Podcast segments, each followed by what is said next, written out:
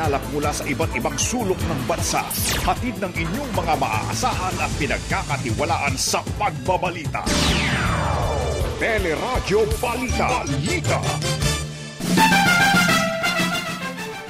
Tensyon sa pagitan ng Amerika at China lalo pang umigting dahilan sa pagpapalipad ng China ng missile sa Taiwan Strait. Mga OFW sa Taiwan naghahanda na sakaling kailanganing lumikas na. Mga na-ospital dahil sa COVID-19, tumaas investigasyon sa mga nag-expire na bakuna, suportado ng grupo ng mga doktor. Pangulong Marcos isinulong ang pagbabakuna sa mga estudyante bilang paghahanda sa pagbubukas ng klase. Pero pagbabakuna sa ilang lugar bumagal dahil sa pagtaas naman ng kaso ng COVID uh, ng dengue at COVID-19. Pinsala ng magnitude 7 na lindol umabot na sa mahigit 1.6 billion pesos. Dalawang bayan sa Mountain Province isinailalim na sa state of calamity. Bulkang Taal muling nagbuga ng asupre Aktibidad ng Bulkan Bulusan naman bahagyang nabawasan. Presyo ng asukal at puting sibuyas tumaas sa mga pamilihan, presyo naman ng mga produktong petrolyo, posible namang bumaba na mahigit 2 piso kada litro. Utang ng Pilipinas umabot na sa 12.79 trillion pesos hanggang sa pagtatapos ng termino ni dating Pangulong Duterte noong Hunyo at sa ating showbiz spotlight, Phil ang model na si Jenny Ramp kinoronahan bilang Miss Philippines Earth 2022 at pamilya ni Cherry Hill nagpasalamat sa mga nakiramay sa pagkamatay ng aktres. Magandang umaga, bayan! Yan po ang ulo ng ating mga nagbabagang balita ngayong araw ng lunes, August 8, 2022 at kasama nating kabalitaan po ngayong umaga ako po si Joyce Balanso. Ako naman po ang inyong kabayan si Nolly De Castro. Kami po maghatid sa inyo ng ating mga nagbabagang balita.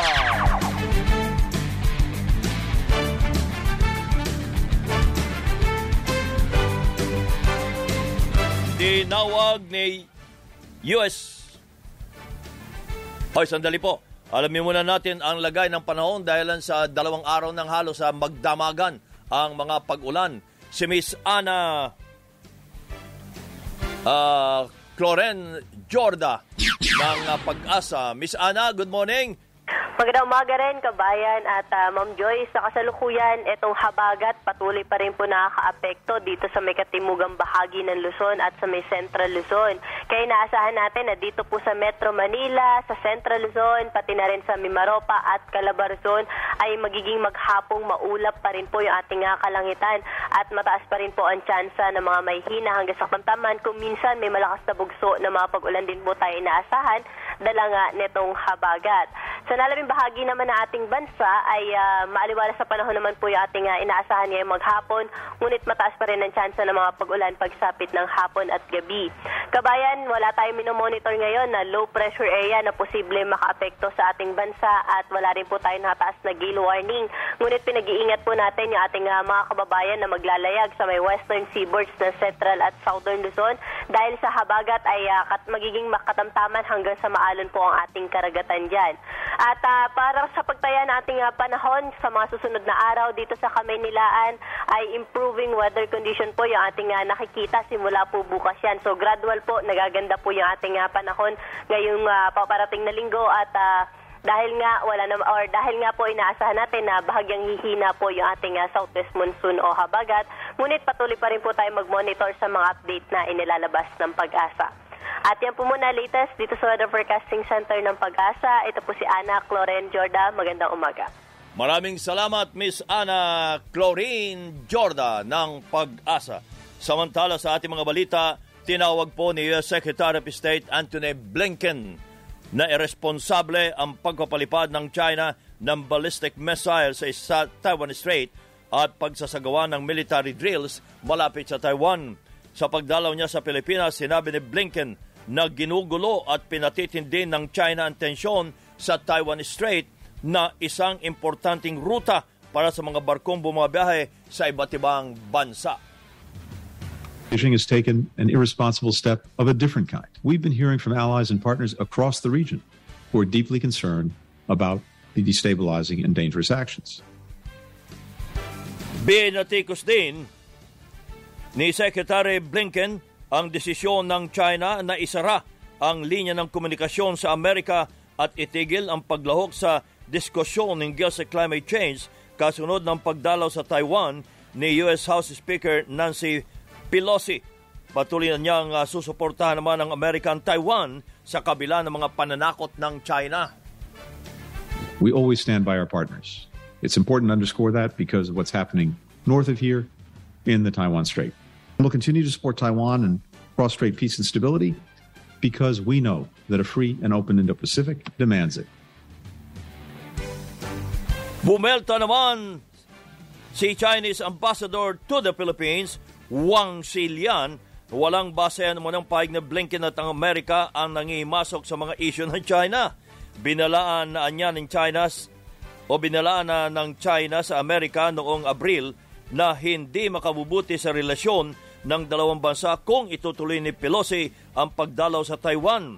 Lalo nang pinahayag ni Pangulong Marcos na nakita ang tindi ng tensyon sa pagitan ng Amerika at China dahil sa pagdalaw nga ni Pelosi sa Taiwan. Pero patuloy anyang kikilalanin ng Pilipinas ang Mutual Defense Treaty nito sa Amerika.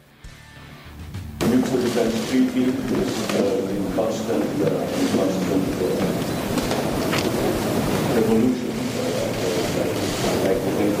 can no longer isolate one part of our relationship from the other. Uh, we are too, too, uh, too closely, too closely uh, tied uh, because of the special relationship between the United States and the and the history that we have uh, that we have shared, and of course all the uh, assistance and help and uh, uh, support that have received from the United States over the years. Si Pangulong Ferdinand Marcos Jr. Handa ang overseas Filipino workers sa Taiwan sakaling kailanganing lumikas dahil sa tensyon sa pagitan ng Taiwan at China. Sinabi po ni Philcom Taiwan Secretary General Mercedito Cuan na hindi pa ramdam ang tensyon at normal pa ang sitwasyon ngayon sa Taiwan. Pero nakakaramdam pa rin anya sila ng pangamba at nakahanda sila sa posibleng paglikas. Meron pong apps ngayon na ibinigay ang Taiwan na kailangan naming i-download sa mga cellphone namin and then kung saan pupunta mga nasa 5,771 po na ano yon na na pwede naming puntahan na shelter. Oh. Evacuation, Mhm. yes po. Dito po sa Taipei, pero yung other kagaya dito po sa Taipei yon, pero sa Kaohsiung or other area wala pa po. Nakatakda naman makipagpulong ang Manila Economic and Cultural Office sa mga Pilipino sa Taiwan. pupunta po ako doon at uh, mag, siguro mag-stay ako doon pinaka-menos na mga 15 to 20 days. Ah, kailan po kayo pupunta sa Taiwan? Mm, 16, imimit ko sila personally pagdating ko doon. At ano po ba yung mga, particularly yung mga pag-uusapan po ninyo, sir? Uh, unang-una yung kalagayan nila doon, assessment ng kanilang situation dahil yan po ang utos ng ating Pangulong Marcos na kailangan bantayan natin ang kalagayan ng ating mga OFWs. Yan po si MECO Chairman Silvestre Bello III. Hinimok ni Pangulong uh, Ferdinand Marcos Jr. ang mga estudyante na magpabakuna at magpaturok ng booster shot bilang paghahanda sa pagbubukas ng klase sa partial face-to-face na klase sa August 22.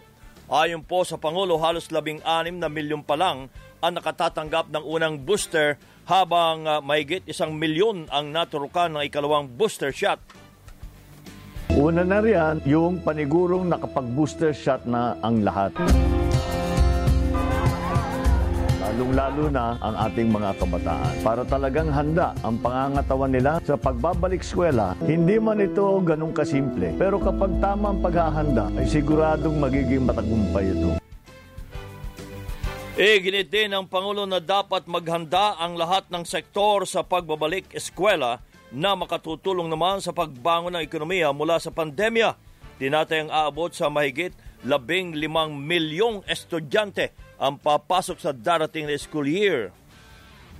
Kailangan natin maintindihan na ang bilang ng tao na apektado sa pagbubukas ng face-to-face classes ay higit pa sa numerong ito. Kailangan din ay handa ang mga pampasaherong sasakyan na ipatupad ang minimum safety standards. Kailangan rin ng mga estudyante ng mga school supplies at materyales. Isama mo na yung pagkain, kaya't ang ating retail industry ay may karagdagan influx din ng salapit. Maraming industriya ang magiging bahagi at makikinabang sa hakbang na ito kapag ito ay naging matagumpay. Hindi lang ito balik eskwela, kundi balik negosyo, balik hanap buhay, at balik kaunlaran.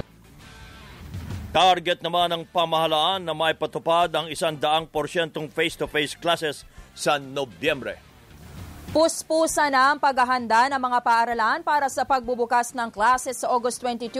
Nagpwesto na ng handwashing areas, foot markers at alcohol sa ilang paaralan habang binabawasan na rin ang seating capacity sa mga silid-alaran. Maraming bata pa rin po ang uh, nagpapabakuna laban sa COVID-19. Pero nilinaw ni Department of Health Officer in Charge, Maria Rosario Vergere, na hindi requirement ang pagpapabakuna sa pagbabalik eskwela ng mga estudyante. Pero gusto ko lang linawin, hindi po ito mandatory, hindi po ito kondisyon para ang isang bata ay makapasok sa eskwelahan. Sila ang magsiscreen sa mga bata at saka sa mga guro. Kung sino ang may mga simptomas, hindi na papapasukin o di kaya i-isolate agad. Muli namang nananawagan ang grupo ng mga guro na ilipat sa ibang petsa ang pagbubukas ng klase dahil wala pang pahinga umano ang mga guro sa enrollment at brigada eskwela. Ngayong araw, maghahain ng rejoiner ang Alliance of Concerned Teachers at Teachers Dignity Coalition para hilingin po sa DepEd ang pagpapaliban ng school opening.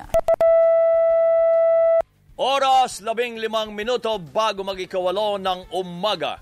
Nagbabaga pa rin ang mga balita sa pagbabalik ng Teleradyo Balita.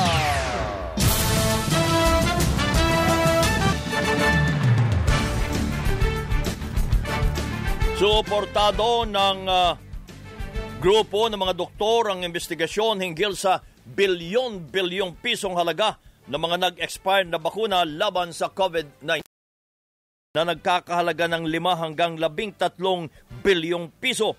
Sinabi ni Philippine College of Physicians uh, past President Dr. Maricar Limpin na posibleng madismaya ang mga bansa at organisasyon kapag nalamang nasayang lamang ang kanilang donasyon na bakuna.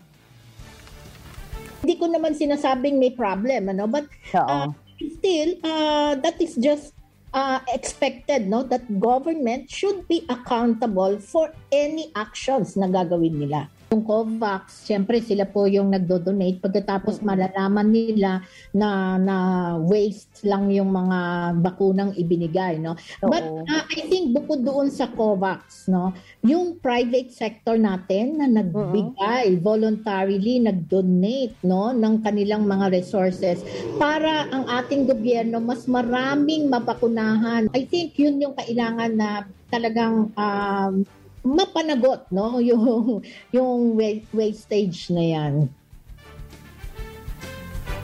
Handa naman ang Department of Health na humarap sa investigasyon at iginiit na pasok ang vaccine wastage sa 10% threshold na itinakda ng World Health Organization. Ang kagawaran ng kalusugan po ay handa naman pong sumagot sa kahit na anong katanungan o kaya investigasyon. Ang wastage po ng bakuna is part of the program of vaccine deployment. Hindi naman po iyan nawawala sa bawat pagbabakuna.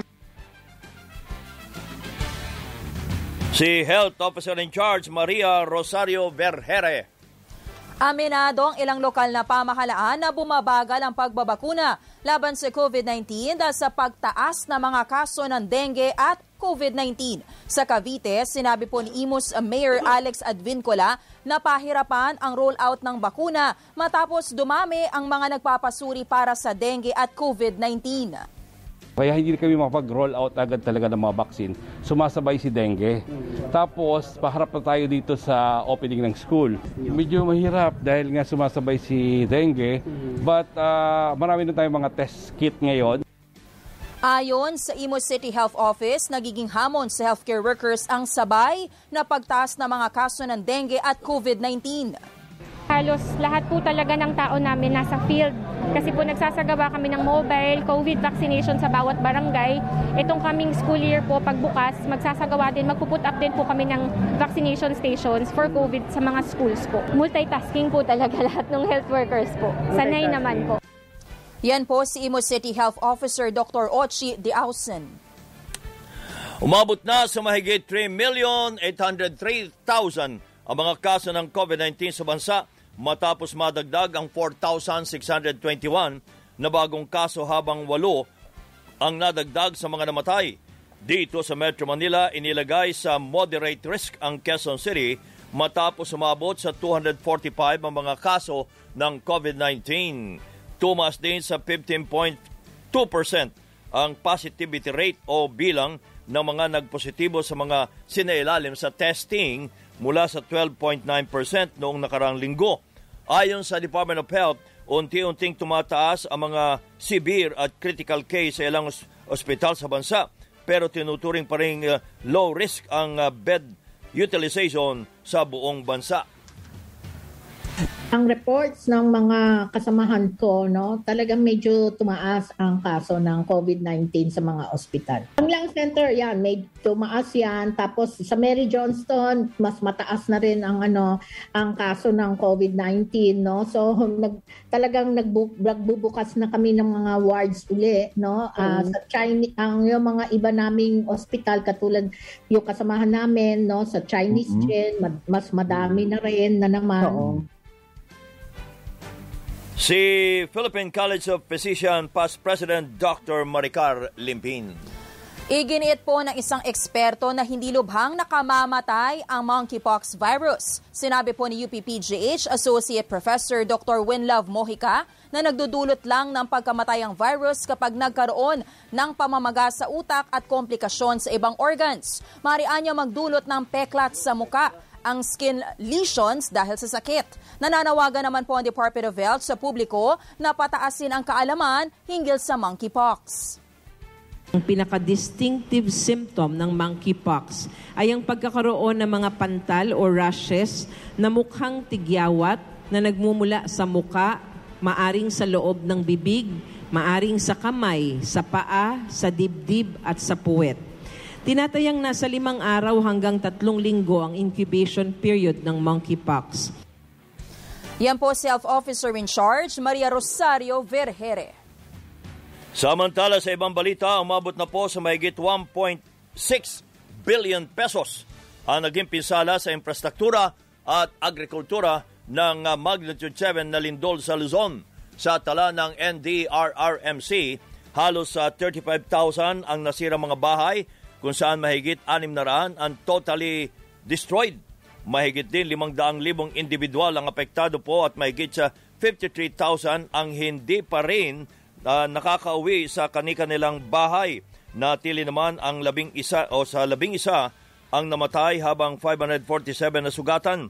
Sa Mountain Province, sinailalim na sa state of calamity ang bayan ng uh, Bisao at uh, Bauco dahil sa pinsala ng lindol sa tala ng MDRRMO, umabot sa mahigit 147 million pesos ang pinsala ng lindol sa bayan ng Besau.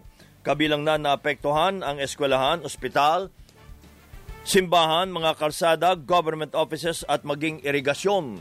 Sa bayan ng Bauco, mahigit sa 173 million pesos ang naitalang pinsala habang mahigit sa 6,000 uh, residente ang naapektuhan ng lindol.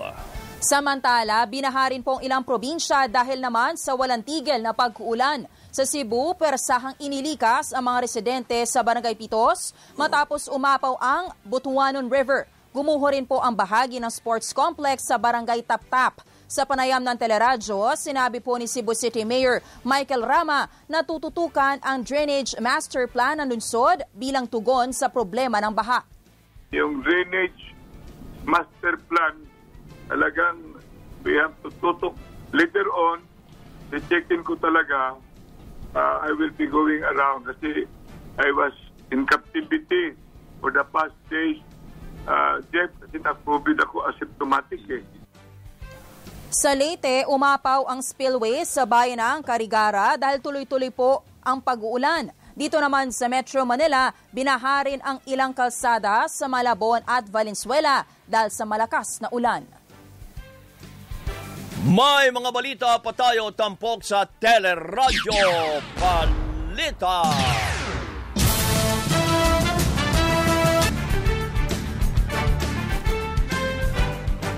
Nagbabala ang Feebox dahilan sa patuloy po na pagtaas ng ibinubugang asupre dioxide o asupres ng Bulkang Taal. Sa advisory ng Feebox, umabot na sa mahigit 17,000 tonelada ang ibinugang uh, asupre ng uh, Taal na pinakamataas mula ng ibaba ang alert level 1 ng bulkan noong July 11. Bumalik din ang uh, degassing activity sa lawa sa main crater at muling pagbuga ng makapal na usok sa mga nakalipas na araw. May naitala rin tatlong pagyanig na tumagal ng siyam na minuto. Paalala ng uh, Feebox na tili pa rin ng alert level 1 ng uh, bulkan at posible ang biglang pagsabog o uh, phreatic explosion. Nauna nang nireklamo ng mga residenteng malapit sa bulkan ang masangsang na amoy mula sa ibinubugang asupre ng bulkang Taal. Bahagyang humupa naman ang aktibidad sa Bulkang Bulusan sa Sorsogon. Ayon po sa FIVOX, bumaba na sa 24 ang naitalang pagyanig sa bulkan sa nakalipas na pitong araw. Mas mababa na rin ang sa 1,000 tonelada ang naitalang sulfur dioxide emission sa bulkan. Sa kabila nito, ipinagbabawal pa rin po ang pagpasok sa apat na kilometrong permanent danger zone at nananatili sa alert level 1 ang bulkan matapos ang magkasunod na pagputok noong June 5 at June 12. Tumaas ang presyo ng puting sibuyas at asukal sa mga pamilihan. Sinabi ni Agriculture Undersecretary Christine Evangelista na triple ang iminahal ng puting sibuyas na naglalaro sa 220 hanggang 350 pesos kada kilo. Po kasi sa ating mga magsasaka, ang kanilang tinatanim po ay red onion. Pero Opo. ngayon nga po ay nakikipag-usap kami sa mga onion growers, pati po doon sa mga buyers po. So usually, yun ang requirement sa mga institutional buyers po natin ay white onions. Pumalo naman sa isang daang piso ang kada kilo ng puting asukal dahil sa kakulangan ng supply pero ayon kay United Sugar Federation President Manuel Lamata, posibleng bumaba ang presyo ng asukal dahil sa paparating na mahigit 300 toneladang imported na supply at pagsisimula ng anihan ng tubo sa Negros Island. Ayun. Hindi siguro, isang buwan siguro yan, darating yung asukal. Pero good news naman, uh, we just started the sugar milling harvesting started three days ago. Nakatagdang magpulong ang Department of Agriculture sa Miyerkules hinggil sa planong pagpapataw ng suggested retail price sa asukal.